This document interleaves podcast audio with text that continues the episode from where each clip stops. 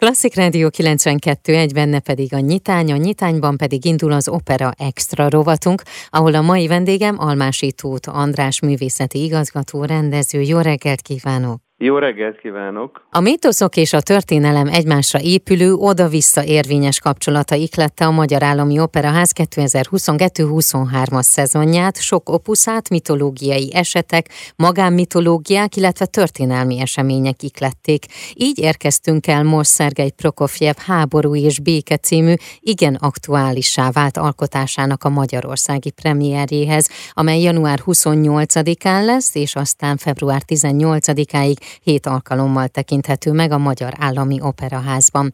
Ez egy igazi nemzetközi darab lesz, ha fogalmazhatok így, hiszen a Genfi Nagyszínházzal kóprodukcióban jön létre egy katalán opera rendezővel és egy kezei karmesterrel. Igen, és én ettől nagyon boldog vagyok, mint uh-huh. művészeti igazgató, mert a világban valahogy e felé tart az opera játszás, hogy én, főleg ilyen különleges darabokat több színház több nemzet összeáll, és így hoz létre, és akkor utaznak ezek a produkciók, így koprodukciós partnerek között, és ez az első nekünk, ami ilyen nemzetközi koprodukcióban létrejött nagy előadásunk. És ugye ez már volt Genfben, két évvel ezelőtt volt a bemutató, és már abban is ugye mi részt vettünk, mert a díszletek nagy részét a mi műhelyünkben gyártották, tehát mi is az első percről kezdve a létrehozásában közreműködtünk, és akkor most, most ide kerül a produkció, most itt kerül bemutatásra, és majd újra lesz Genfben is.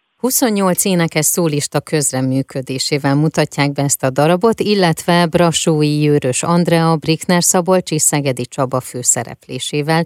Én Szegedi Csabával tavaly novemberben beszélgettem, és akkor kérdeztem tőle, hogy mire készül még a következő évben, és akkor ő elmondta, hogy hát ez lesz az, ami az ő életének, illetve a pályafutásának az egyik legfontosabb pillanata, hogy szerepel majd ebben a darabban, és ő nyáróta készül erre a darabra, amely szerinte egyébként nehéz zene is és darab is. Ez így van? Igen, ez egy nagyon grandiózus mű minden szinten, nem csak a szereplők számában, hanem zeneileg is. Ugye többször átdolgozta a Prokofjev, hangilag is, énekesileg is, rendezőileg is. Nagyon nagy koncentrációt kíván az énekesektől, és hát a legelső dolog volt az, hogy ezt a nagy mennyiségű szöveget, mert hogy ez egy, ugye egy prózai mű, a Tolstoy regényen uh-huh. alapuló opera, és rengeteg szöveg van benne, ezt magukévá tegyék az énekesek, tehát coachhoz jártak ugye az orosz nyelvből, és hogy pontosan interpretálni tudják operában azt, ami valójában Tolstoy regényből ered. Na és milyen lesz az opera? Ez most ugye a nagy kérdés. Mit fogunk látni a színpadon? Mennyire lesz most is használva az, amit egyébként mondjuk a, a Ring tetralógia alatt láthattunk, hogy technikai látvány az hozzájárul?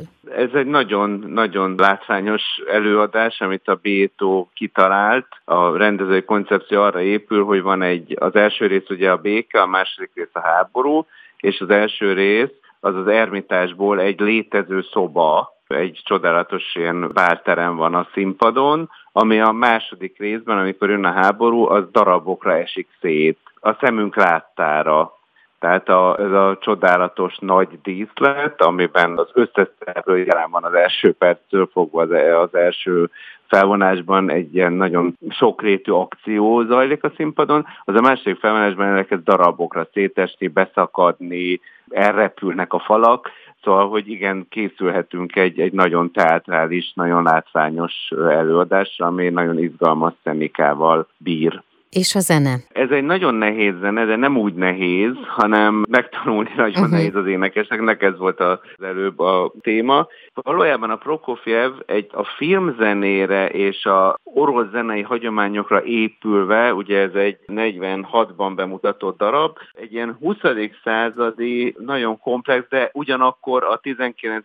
század zenei világára is épülő művet alkotott, amiben ez a rengeteg szereplő, a nagy énekkari számok, és a, a nagyon nagyszabású jelenetek valójában egy ilyen Hollywood, vagy mondhatom azt, mhm. hogy hiszen a hogy a 40-es években, vagy az 50-40-es évek, 50-es évek körül már a, az orosz filmgyártás is nagyon feltörekvő volt, hogy akkor ez a fajta filmes gondolkozás van a zenében is. Tehát egy nagyon atmoszférikus, nagyon izgalmas zene. Szerintem mindenképpen, mindenképpen érdemes megnézni ezt az operát, és mostkor 28-ától kezdődik, akkor lesz a premier, és utána még hat alkalommal, tehát összesen hét alkalommal lesz látható. De várható, ha még egy picit előre tekintünk, hogy ez további alkalmakkor is lesz még, vagy más helyszínen? Igen, várható, mivel azért is örültünk ennek a koprodukciónak, mivel tervezünk egy szláv évadot, amin olyan operákat fogunk bemutatni, amik különlegességek a szláv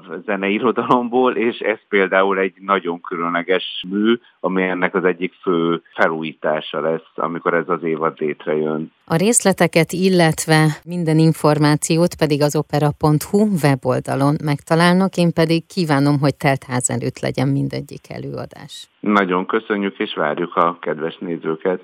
Az Opera Extra rovat mai vendége Almási Tóth András művészeti igazgató rendező volt. Magyarországon először látható Tolstoy nagyszabású regényének opera változata a háború és béke. Ez volt a mai témánk.